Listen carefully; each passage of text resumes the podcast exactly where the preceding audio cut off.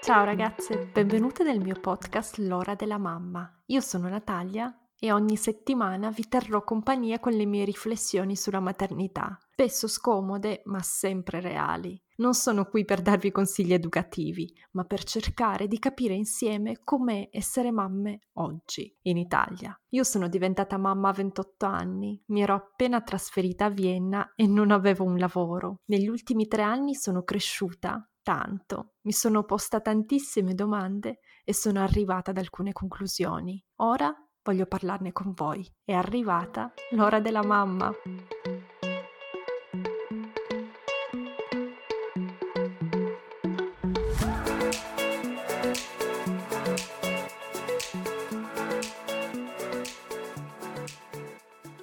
Buongiorno ragazze, oggi ho Mir con me. Mir la, la, la trovate su Instagram con chiocciola Mir Serena e io l'ho conosciuta su Instagram. Il mio profilo tra l'altro è Natalia-Levinte dove parlo di maternità senza cadere nei luoghi comuni, eh, almeno è quello che mi piace pensare. E tempo fa Mir mi ha scritto quando ho parlato della mammificazione che a questo punto conoscerete già tutte. E la prima domanda che le ho fatto è eh, scusami, com'è che ti chiami? Mir è il tuo nome, quindi secondo me anche voi siete curiose. Mir è il suo nome, chiediamoglielo. Ciao Mir. Sì, sì, sì, sono all'anagrafe Mir, ho questo nome curioso che mi hanno dato i miei, che significa pace in russo ma non ho nessuna origine esotica, sono italianissima, ho solo questo nome particolare che mi porto dietro. Serena invece è il mio secondo nome italiano. Ah, è il tuo secondo nome, questo me l'ero perso. Sì, sì, sì, sì.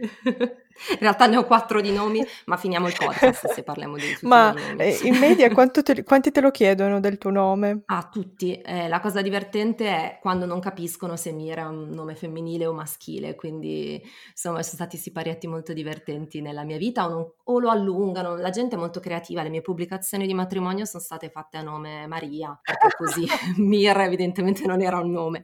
Mi succede spesso, il mio diploma è stato dato a Serena, ovviamente non a Mir, quindi... Eh, mi certo. succede spesso, va bene così. Interessante. Mir è mamma di una bambina di due anni? 21 mesi quasi, sì sì. 21 mesi.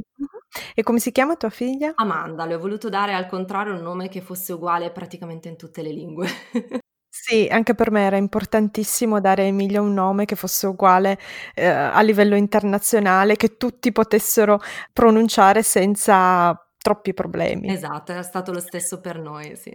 Tu sei di Milano, cioè vivi a Milano, giusto? Assolutamente, milanese doc, ho entrambi i genitori di Milano, quindi specie rara. Fantastica, Mir ama Milano, sul suo profilo la, la mostra anche spesso, ma oggi parleremo delle sette dee dentro la donna. E, è un libro che ho letto qualche mese fa, è un libro di Jean Bolin, parla degli archetipi femminili e che sono, non sono altro che comportamenti istintuali che sono contenuti, che si presentano nelle donne e sono anche le principali differenze che distinguono le donne fra loro. Uh, questo libro mi ha colpito particolarmente perché mi ha fatto aprire gli occhi sulle altre donne. No? Noi viviamo la nostra vita, ci concentriamo sulle nostre esperienze, ci concentriamo sui nostri comportamenti e spesso e volentieri non riusciamo a metterci in relazione con gli altri. Soprattutto noi donne siamo uh, state cresciute pensando alle altre come delle invece di alleate alleate, sorelle e amiche come delle persone contro cui combattere, come delle nemiche. E questo libro mi ha aiutato a pensare alle altre donne appunto come sorelle, come delle alleate, come delle donne che mi possono aiutare nella mia vita e non mettere i bastoni fra le ruote. Qualche settimana fa ho mandato anche a Mir questo libro, gli ho chiesto di leggerlo e lei era molto entusiasta, il libro le è piaciuto molto per mia grande felicità e quindi oggi l'ho invitata a parlare di questo libro con me, questo podcast e parleremo delle dei. Le dei sono sette, sono Artemide, Atena, Vesta o Estia. I nomi sono sempre sballati, mi scusatemi ragazze, però perché ci sono i nomi greci e i nomi romani. Poi c'è Era, c'è Demetra, c'è Persefone e Afrodite o Venere. Bene Mir, qual è la tua dea preferita prima di iniziare? Ma che bella domanda. Allora, ehm, la cosa interessante di questo libro credo sia proprio che mentre lo leggiamo ci identifichiamo con delle idee, per cui necessariamente di più che con altre, necessariamente quelle diventano le nostre preferite, quindi sicuramente io amo Atena ed è un po' il mio archetipo aspirazionale che è presente in me ma che voglio far vedere ancora di più e poi vabbè, eh, Persefone, io sono, sono un'eterna Persefone, non posso che avere un amore per, per queste due. Interessante. Uh, sì, Persefone secondo me è un personaggio tutt'altro che chiaro e molto interessante, sono curiosa di vedere cosa ne dirai e curiosa anche di vedere se ci sono altre ragazze che ci ascoltano che si identificano in questo archetipo. Se sbaglio qualche parola, per favore scrivetemelo perché nessuna delle due è psicologa, anzi, uh, chiediamo anche a Mir uh, di cosa si occupa magari prima di iniziare. Sarò brevissima, io nella vita mi occupo di tecnologia eh, come lavoro e tutto, poi ho altri 6 miliardi di interessi, nella vita ho fatto comunicazione, musicologia, ho insegnato canto per uh, 10 anni e mm, ho iniziato, purtroppo non concluso, un PhD eh, in cui pa- parlavo di femminile e mm, storia della follia, storia della psicologia, quindi in realtà anche quell'ambito è qualcosa che mi è sempre piaciuto, mi è sempre interessato. Quindi quando mi è arrivato questo libro che parlava sia di femminile sia di, eh, diciamo, del mondo della, della psiche, mi sono innamorata. E per finire un'altra connessione pazzesca, perché poi nella vita ci sono tutti questi meccanismi sincronici che si incastrano. Eh, a breve debutterò con uno spettacolo teatrale eh, relativo alle donne attorno a Ulisse e eh, il mio personaggio è protetto da Persefone. Questa cosa mi ha fatto uscire di testa tra tutti quanti il mio personaggio. Era protetto da Persefone, la dea con cui mi identifico. Quindi, insomma, ci sono, ci sono tante belle connessioni. Che bello, sì, veramente. Ma anche tu hai 24 ore in un giorno con tutte le cose che fai? Spiegami un attimo. Ma, ma guarda, in realtà ci sono dei giorni molto produttivi, uh, ci sono altri giorni molto molto rilassati, per cui alla fin fine fortunatamente quando sono iperproduttiva incastro tantissimo e poi ho bisogno di riprendermi, quindi devo dire che poi uno è anche bravo a rivendere quello che fa, dai, diciamo per non, per non, far sentire eh, qualcuno in difetto, perché poi è successo anche a me magari di vedere alcuni, oddio chissà come fanno, quanto fanno, e anche la capacità di dimostrarlo, per cui mettiamola così, dai, e di vendersi, di vendersi bene. Gli uomini sono bravissimi in questo, hm? dobbiamo imparare da loro. Infatti in me c'è Artena, che è la compagna degli uomini. Io sono già emozionata di parlare di Atena, ma iniziamo da Artemide per andare in ordine. Allora, chi è Artemide? Allora, è la, è la Diana dei Romani, è la ragazza che va di moda oggi. Inizio col dirla così. È la ragazza indipendente, fa appunto parte delle idee vergini indipendenti che non sono dipendenti nella vita dagli uomini e dalle altre relazioni, che sia con la madre, con il padre o con uh, uno sposo o un compagno. È una dea, uh, è la dea della caccia, è la dea della luna, è la dea della vita selvaggia. Le donne che si identificano in Temide sono le donne che vogliono e amano passare tanto tempo in mezzo alla natura, in campagna, eh, sono le donne avventurose perché Artemide in realtà prova pochissime emozioni se non legate alla competizione e all'avventura. Si innamora pochissimo, infatti in realtà si è innamorata solo una volta di Orione, proprio per quel piccolo problemino della competizione ha finito con l'ucciderlo. Leggete il mito, è interessante, anche se un po' triste. E la dea indipendente, lei Uh, non entra neanche in competizione diretta con gli uomini, sfugge agli uomini, preferisce passare il, il suo tempo libero con le donne, le sue ninfe, appunto nei boschi, uh, in mezzo alla natura, nei prati, e, e, anche la dea che aiuta le donne durante il parto, ma non perché uh, lei provi questo doro- dolore, sia provi compassione nei loro confronti, vuole semplicemente aiutare le donne nel loro dolore. E, è la donna che tipicamente fiorisce eh, quando è a contatto con le altre, con altre ragazze e ha pochi amici maschi o comunque non le piace passare tanto tempo con gli uomini eh, perché fare affiorire quest- questa competizione in lei, questo modo di ah ti faccio vedere io, sono meglio di te, uh, sono più brava con arco e freccia, si dice così Mir? Sì sì. E quindi sì, il suo valore lei lo cerca nella competizione, nell'avventura, nell'affrontare gli ostacoli e, ed è proprio eccitata dalla caccia eh, attenzione, non la caccia sessuale nei confronti degli uomini, la caccia nella vita, eh, sono le donne femministe de- degli ultimi decenni, le donne attiviste politiche, si identificano spesso in questo archetipo. E come dicevo all'inizio, eh, questo personaggio eh, va molto di moda oggi, le donne artemide sono celebrate, e abbiamo tanto bisogno nella nostra società do- di donne come Artemide che si sostengono, che non hanno paura di dire la loro, che sono indipendenti e che abbracciano la sorellanza, per modo di dire. Ovviamente, come tutti gli archetipi, anche l'archetipo di Artemide presenta dei punti un po' negativi. Tu te li ricordi, Mir? Ma uh, sì, sicuramente diciamo il punto che mi ha colpito di più è che lei non soffre, ma può far soffrire. Per cui la sua competizione, suo, la sua rabbia, la, la, sua determinazione possono essere problematiche per le persone che ha attorno. Cioè manca di quella morbidezza, ricettività che invece possono avere altri modelli delle idee più vulnerabili. E questo magari anche rispetto a lei, rispetto a prendersi anche degli impegni nella vita, può essere problematico. E poi non è accettata, è vero che hai detto che adesso è di moda e anche celebrato come tipo di archetipo, eh, però allo stesso tempo è il nemico numero uno del, del, patriarcato, per cui è vero che si separa dagli uomini, ma è il primo bersaglio eh, degli uomini, una come Artemide, è talmente indipendente, non si è soggetto e si separa, per cui insomma vedo un po' di, di, problematiche sia personali sia a livello di società, perché poi alla fin fine funziona anche così, che poi la cultura in qualche modo eh, ti, ti, legittima ma ti rifiuta anche dall'altra parte. Sì, sì. E poi se vivi tutto nella vita come una conquista e non ti fermi a, a godere dei frutti anche della strada che ti porta alla conquista, e la vita diventa un po' sterile, a mio parere. Perché poi comunque, come dice la Bolen, no, ogni, gli archetipi più sono puri, più ne hai solo uno, più in realtà a volte non, non portano a completezza in tanti ambiti della vita, per cui è anche necessario sviluppare altre, altre idee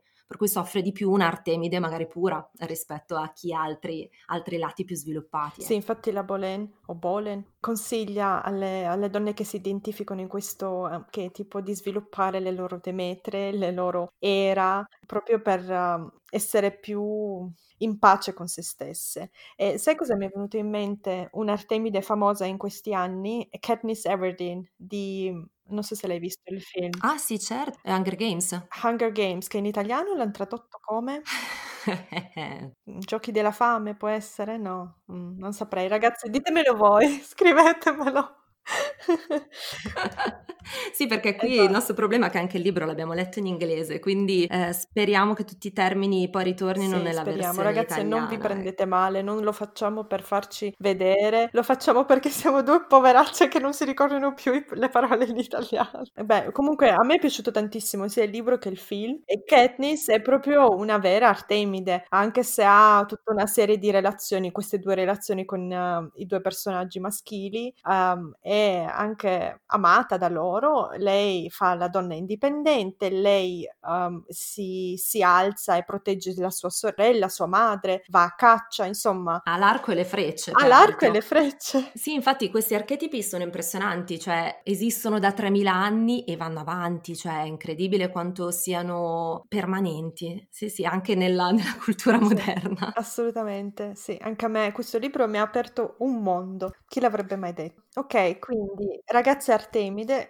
siete nate nel periodo giusto. Questo è una buona notizia, no? Perché qualche centinaio di anni fa la vostra vita sarebbe stata molto dura, la nostra, perché anch'io mi, in realtà mi identifico molto in questo archetipo. Però dobbiamo cercare di essere un po' meno fredde, un po' più sensibili anche al, ai sentimenti e alle emozioni degli altri e sviluppare appunto le altre idee. Questa è la nostra sfida. Parliamo della dea preferita di Mir, Atena. Atena, o Minerva, insomma, che è Minerva. la dea della saggezza e dell'artigianato, eh, oltre a essere la dea, è la stratega, la dea della, della guerra, della strategia in guerra. La, la, prima cosa con cui differisce rispetto ad Artemide è proprio il fatto che lei sta in mezzo agli uomini, è stata la protettrice di eroi e non ha problemi, si sente, si sente alla pari con gli uomini e purtroppo, e qui invece l'altro lato negativo, a volte addirittura li difende, per cui passa dalla parte del, del patriarcato, dà valore al pensiero razionale, per cui lei non, ha, uh-huh. eh, non dà valore al corpo, non dà valore alle emozioni, ma semplicemente tutto è regolato dal pensiero razionale. Sta benissimo così, perché è moderata, equilibrata, ha strategia, porta a casa i risultati, è anche molto diplomatica, per cui sicura di sé e a volte c'è un lato un po' tradizionale, poi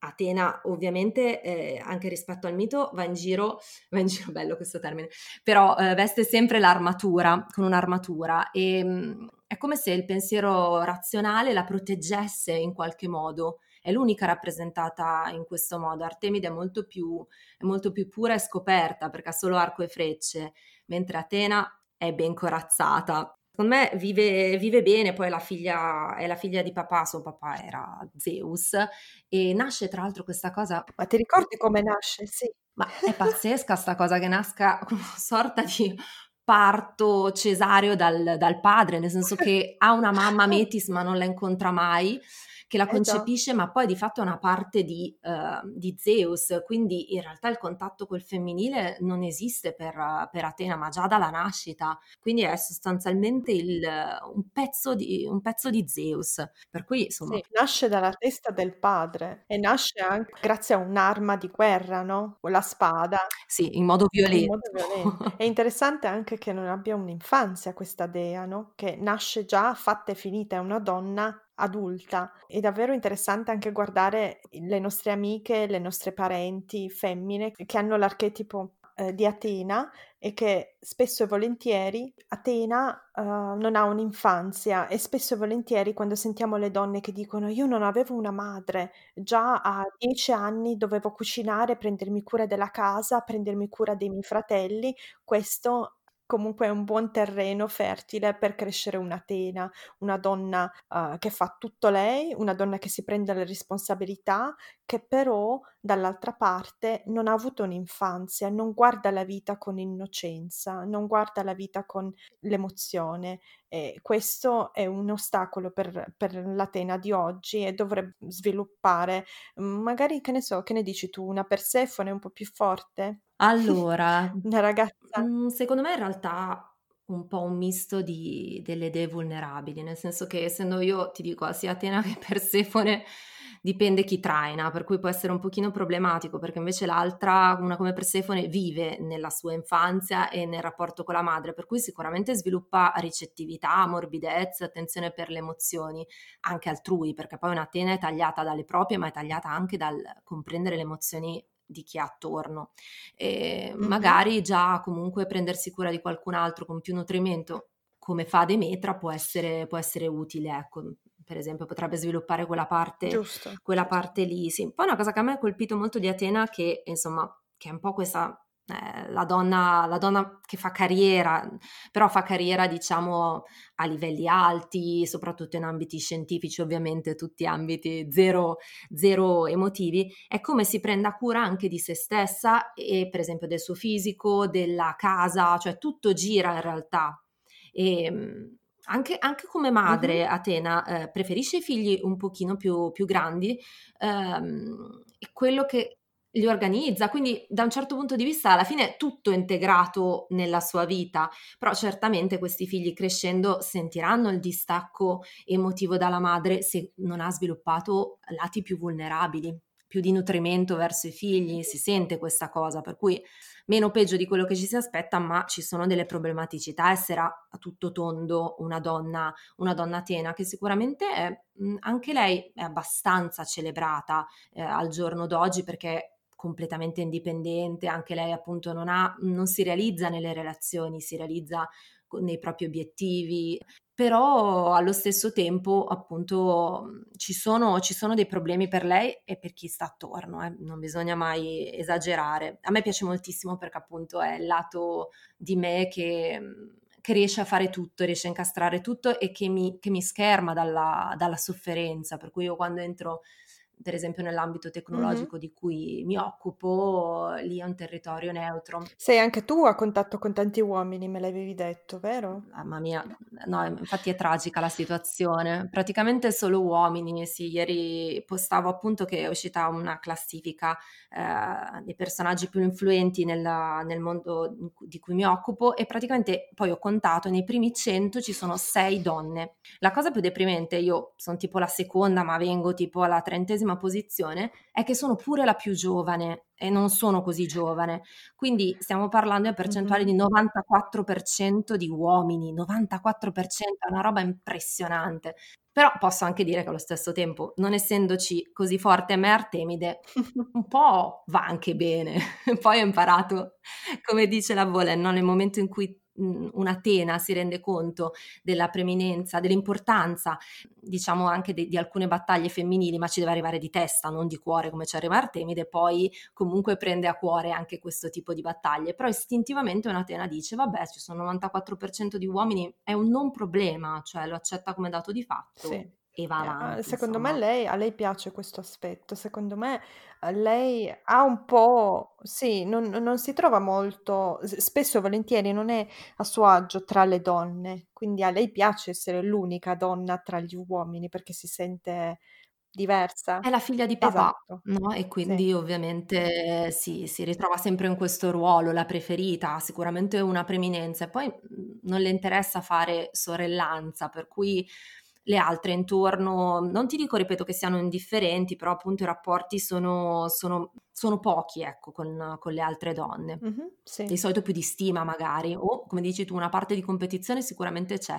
però veramente Atena è secondo me molto neutra dal punto di vista emozionale, per cui alla fine dice ok. Sì, a me quello che piace di Atina e quello che mi manca, che vorrei sviluppare, è il suo modo di sapersi organizzare la vita. Quindi una mamma, una moglie, una donna di casa che Atena ha tutto organizzato, la casa che splende, eh, se ha dell'aiuto sarà super organizzato, avrà le babysitter se, se le può permettere, ma non so se hai capito cosa intendo, ha il lavoro, ma anche tutto il resto gira, gira. Io, per esempio, se io lavoro, come adesso, adesso la mia casa è un disastro.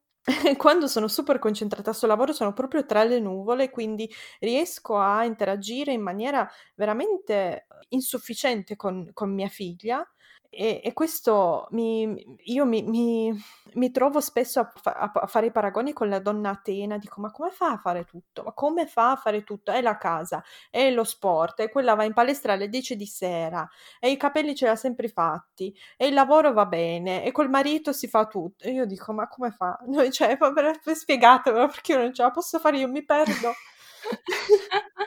Ma te l'ho detto prima, il segreto è anche che siamo molto brave a far vedere quando riusciamo a incastrare. Cioè, tutto gira sempre un po', è vero, perché non, non si scende mai a livelli bassi perché proprio okay. si sta male. Io sto male se alcune cose non cioè, ti non invito a casa mia. Negli altri allora. ambiti, se la casa non è a posto la sera.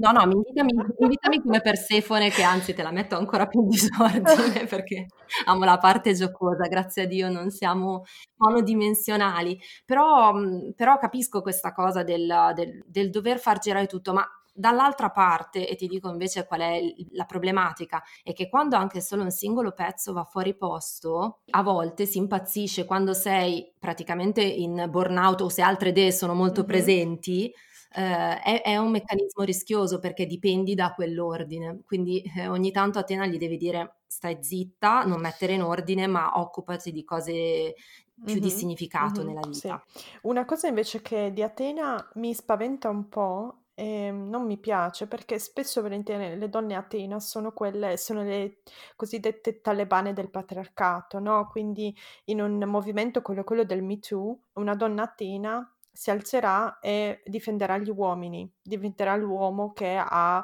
aggredito una donna o violentato una donna, dirà, eh ma quella si è vestita così, cosa... O queste, questo tipo di atteggiamenti, spesso e volentieri, lei si uh, immedesima nel ruolo, nel ruolo dell'uomo e non riesce a provare empatia nei confronti delle donne, non riesce neanche a capire come facciano le donne a essere vittime degli uomini, come facciano le donne a non essere amiche degli uomini e questo la porta a criticarle, porta, la porta a giudicarle. Sai cosa? Ancora più che mh, a criticarle nel quotidiano, che secondo me invece sono più altri archetipi, è molto pericolosa a livello decisionale, nel senso che molto spesso è a magari livelli di carriera, di potere elevati, per cui le sue decisioni o le le sue frasi, insomma le sue opinioni valgono e valgono per diciamo anche per gli uomini. Quindi questo significa che, ehm, sono ruoli chiavi che pos che possono assolutamente, mhmm, essere pericolosi per le donne, quindi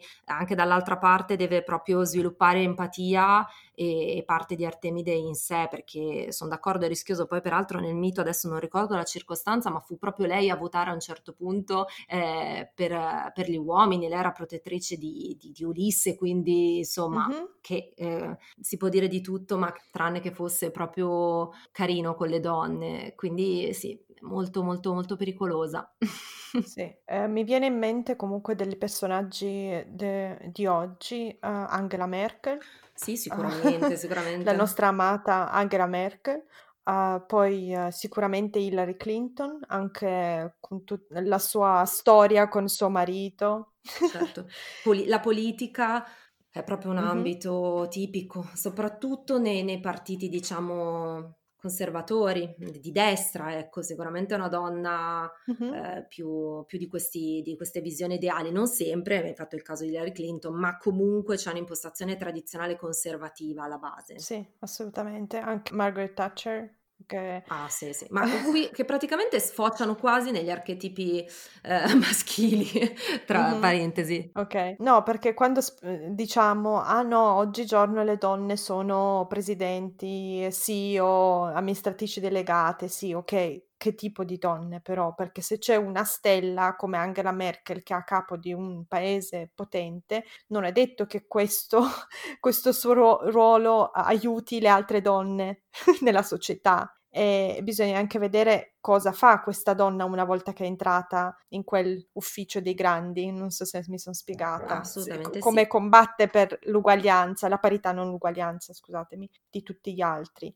Sì, sono sono in realtà argomenti molto, molto vasti, quindi lasciamo perdere per oggi. Pensiamo quando pensiamo a un'Atena, pensiamo a Angela Merkel che mi sta simpatica. Però dai, pensiamo anche che ci sono dei mhmm, ehm, come dire, ehm, delle declinazioni, faccio difendendo Atena, uhm, molto più morbide, come mi sento io. Per esempio, la parte di Atena che si occupa più delle materie scientifiche, delle materie tecnologiche, che quindi, ehm, diciamo che si mette alla pari degli uomini, però se sviluppa altri lati può anche aiutare, ehm, le donne a entrare in questi campi, quindi ci possono essere delle liaison positive. Io sono c'è c'è Assolutamente, c'è una sì. parte e l'altra come per tutti gli archetipi, per cui però sono d'accordo che Artemide e Atena s siano molto, molto forti, per cui come come tipi di archetipi, quindi sono presenti e fanno sentire la propria presenza e in positivo e in negativo, mentre altri sono più più tranquillini e dobbiamo proprio dare voce agli altri archetipi in noi, Mh-mh. perché se no proprio non li sentiamo e non li vediamo anche nelle altre donne, ecco. Sì, per parlare di un altro archetipo molto più tranquillo, il più tranquillo di tutti, è la terza dea vulnerabile. Si tratta di Estia o Vesta per i romani, no, Veste o Vesta? Vesta. Che mi sfugge il nome adesso. Vesta. Ed è sicuramente la dea più invisibile direi, anzi non è mai stata neanche raffigurata, non ha uhm, non ha statue, non ha non ha una faccia, è rappresentata molto raramente. I suoi valori sono quelli del calore, quelli del, uhm, focolare domestico, è quell'archetipo che rende tutto intorno a lei confortevole, piacevole, è quella donna che avrà una casa che sembra il suo piccolo tempio, è la donna che si sente in pace con se stessa, ha un mondo interiore molto ricco, però è un personaggio un po' da decifrare, perché queste donne non hanno una vita sociale attiva, non sono delle donne molto socievoli, estroverse e quindi è difficile descriverle, è anche difficile pensare a una Vesta nella società, perché sono le donne che non hanno ambizioni, il più delle volte non hanno questo archetipo, non ha un'ambizione sociale, lavorativa, politica. Lei è contenta nella sua solitudine, non è detto che non sia sposata eh, o che non sia madre, quello appunto è solo una caratteristica di tante donne, però è un personaggio, un archetipo tanto interessante quanto sfuggente. sfuggente. Grazie, sì. Eh, sì. Tu cosa ne pensi di... Mi fa ridere che appunto mentre le elencavamo l'altro giorno me ne sono completamente dimenticata, per cui cioè, rimane invisibile proprio... sì. boh, sì, proprio l'archetipo della donna invisibile, però non vuol dire che non sia una donna indipendente, quindi um, rimane tra le idee quelle diciamo pure, quelle vergini, perché lei non dipende da nessun rapporto alla fine, trova la pace interiore, è proprio la donna anche meditativa, eh, nel sistemare la casa. Per lei è una sorta di meditazione, mm-hmm. non a caso che molte sì si realizzano nella, nella, vita domestica, altre si realizzano magari in una vita più eh, reclusa nelle comunità religiose, però mm, come dire non è problematico come tipo di, di archetipo, perché comunque se si trova un buon equilibrio è una donna che vive proprio bene con se stessa e non ha particolari ambizioni, chi ha attorno la trova. Mi ha colpito tantissimo questa cosa, che i figli di, eh, di, Estia sono molto tranquilli con la madre, tendenzialmente non sviluppano nessun tipo di, di problematico, non hanno niente da recriminare. Quindi questa cosa è interessante, è molto difficile che non si possa proprio dire niente della propria madre. Sì. sì, anche non è particolarmente presente Vesta neanche in me. Ehm, però sicuramente chi è attorno può anche, se lei non si reclude ulteriormente, può veramente beneficiare di, di questa presenza positiva e anche altri archetipi possono sviluppare eh, le sue doti di essere indipendenti, che questa cosa è fondamentale e di autoanalisi e analisi anche degli altri, per cui è una che riflettendo molto su di sé internamente è anche in grado di comprendere, comprendere gli altri, che questa cosa non è mica da poco. Mm-hmm. Sì, assolutamente. È, è un bel archetipo, sinceramente. Io Uh, come avrete già intuito, uh, ne ho poco, davvero poco, anzi la cura della casa proprio non mi appartiene, non so dove si sia persa perché mia madre uh, invece è una, una, grande, una piccola dea della casa, le piace curarsi della casa, le piace arredare, anche mia sorella, io invece niente, ragazze, cioè non, non, non, so, non so cosa fare. Io abbiamo comprato questo appartamento quattro anni fa e io sono quattro anni che sto cercando e non l'ho trovato dieci minuti per comprare, acquistare online delle tende, solo per spiegarvi un po' come gira a casa mia. E purtroppo i lavori di casa, altro che meditazione, io mi viene un mal di testa quando devo fare qualcosa in casa e ogni volta che faccio i lavori o ordino, eccetera, eh, sono tipo Speedy Gonzales, faccio tutto a una velocità incredibile per finire in fretta e non pensarci più. E anzi, quando ero in Germania che facevo il tirocinio, guadagnavo eh, la misera cifra di 600 euro al mese, comunque riuscivo a trovare delle signore che mi aiutassero con le pulizie. Io gli facevo le traduzioni in tedesco, le aiutavo, tipo andavo con loro in questura e loro mi aiutavano con le pulizie, avete capito? Cioè, veramente, non, non, ce, non ce la posso fare. Ma questo è lo spirito imprenditoriale comunque di, di, di Artemide che trova, va dritta all'obiettivo. Mamma mia! No, beh, devo dire che anch'io non amo per niente, diciamo, ciò che concerne l'arredamento, pulire, soprattutto eh, ciò che è continuativo rituale, che è un po' la caratteristica di, di, di, di Estia. Lei è proprio a a gioia, godimento nel continuare a sistemare. Mi piace anche questa dimensione fuori dal tempo, no? Eh, invece anche io faccio le cose, faccio fare magari ad altri, piuttosto che mh, mm, or- metto tutto in ordine come Atena, però altri aspetti veramente se potessi eliminarli dalla mia vita subito. Però mhmm, secondo me si può trovare esti anche in, altre, in altri mm-hmm. aspetti, non so, proprio quello meditativo. Io per esempio 5 minuti ogni mattina, eh, la prima cosa che faccio insieme al caffè è fare 5 minuti di meditazione proprio per, eh, come dire, ricentrarmi un po', quindi per 5 minuti al giorno un po' di estia c'è sicuramente in me, o nella, magari nella donna saggia, nella donna, nella donna matura. Ci sono secondo me dei degli ambiti molto molto interessanti. Poi la Bolen dice che non è problematico come tipo di archetipo per se stessa, però come, come dire, il fatto che non parli di sé a un certo punto può, eh, può essere un po' troppo, deve anche imparare a, a, spiegare i propri bisogni, quindi anche questo non è un archetipo lo stesso perfetto e poi non è direi molto di moda, mm-hmm. proprio perché, ma non credo che lo sarà mai, nel senso che non, non lo sarà mai, però è importante ritrovarlo, ritrovarlo in noi e darle, dare parola ogni tanto anche a Lesti e a noi perché se no rischiamo veramente il burnout. Sì, assolutamente. Spesso da mamme soprattutto, anche le non mamme ma poi si raggiungono dei livelli. Eh, una tipica Estia è colei che quando il marito è via per lavoro lei si prepara comunque il pranzetto, la cena bella col tavolo con tutti i fiori, c'ha sempre le candele accese, quello è un aspetto bellissimo. Io vedeste cosa mangio io quando non c'è mio marito, vabbè, uh, lasciamo perdere. Sì, sì, possiamo condividere, ti mando anche io cosa, cosa mi lancio a volte in bocca, sì, preso anzi, a caso ragazzi, frigo. Scrivetemi su Instagram in direct oppure per email come siete voi, siete tra quelle che si fanno il pranzetto, la cenetta, la candela, anche se siete da sole, oppure siete tra quelle che magari mentre stirano 500 camicie fanno meditazione. Anche lì vi invidio, scrivetemelo perché vorrei veramente capirvi un po' di più e mi piace questa, mi piace tanto questa caratteristica. Ehm, per parlare della una Estia famosa è difficile da trovare perché sono delle donne un po' che vivono una vita interiore molto molto ricca, ma una vita sociale povera. No, è l'unica che, mhmm, che viene in mente, ma sono di solito persone religiose, quindi rischia un pochino di, di, di sviare. C'era l'esempio, mi pare, della Bolen di Madre Teresa, che insieme all'archetipo di Mhm. Estia con quello di Demetra, che quindi va anche a nutrire e occuparsi degli altri, però mh, mi piacerebbe capire meglio com'è invece l'Estia nella vita quotidiana, che forse è l'aspetto più, più interessante, ecco, come si manifesta Sì. In casa proprio, che A me viene in mente quella ragazza giapponese, Ah, Marie Kondo, quella sì, sì, Marie esatto, Kondo, sì. sì, sì, assolutamente. La magia dell'ordinare, credo che si dica in italiano, The Magic of Tidying Up. E lei ha un una bella realizzazione di Estia in sé. Comunque ha fatto anche un una serie TV, ha fatto un sacco di cose anche a livello sociale, a livello, uhm, di, uhm, social media, di in televisione, davvero.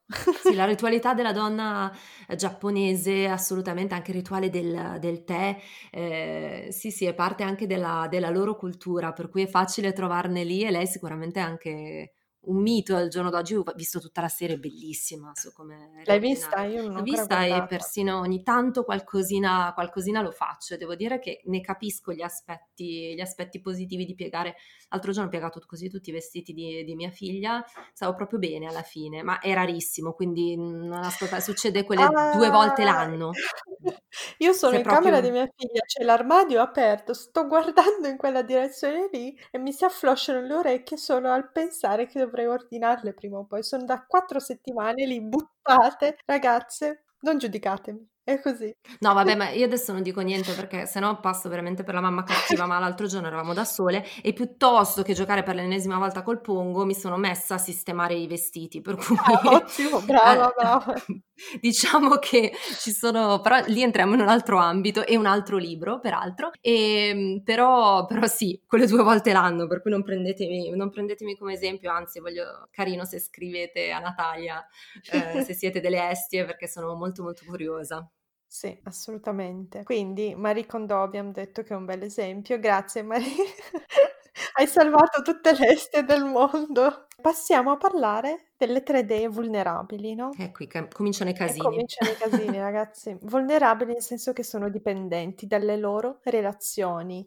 Era è dipendente dalla sua relazione con Zeus, suo marito, poi c'è Demetra che è dipendente dalla sua relazione con i suoi figli e Persefone che è dipendente, facciamolo dire a Mir Eh, dalla mammina, mamma, non si stacca mai, quindi è facile, alla fine sono la moglie, la figlia e la e la madre, La madre, insomma. sì, che, mhmm, Demetra e Persefone sono una coppia, quindi, uhm, è interessante anche vedere la loro relazione, l'interdipendenza tra di loro. Era passiamo a parlare di Era. Io ho mhmm, l'archetipo di Era è molto presente in me. Più Artemide o più Era? Ti Ehm, faccio io le domande ah adesso.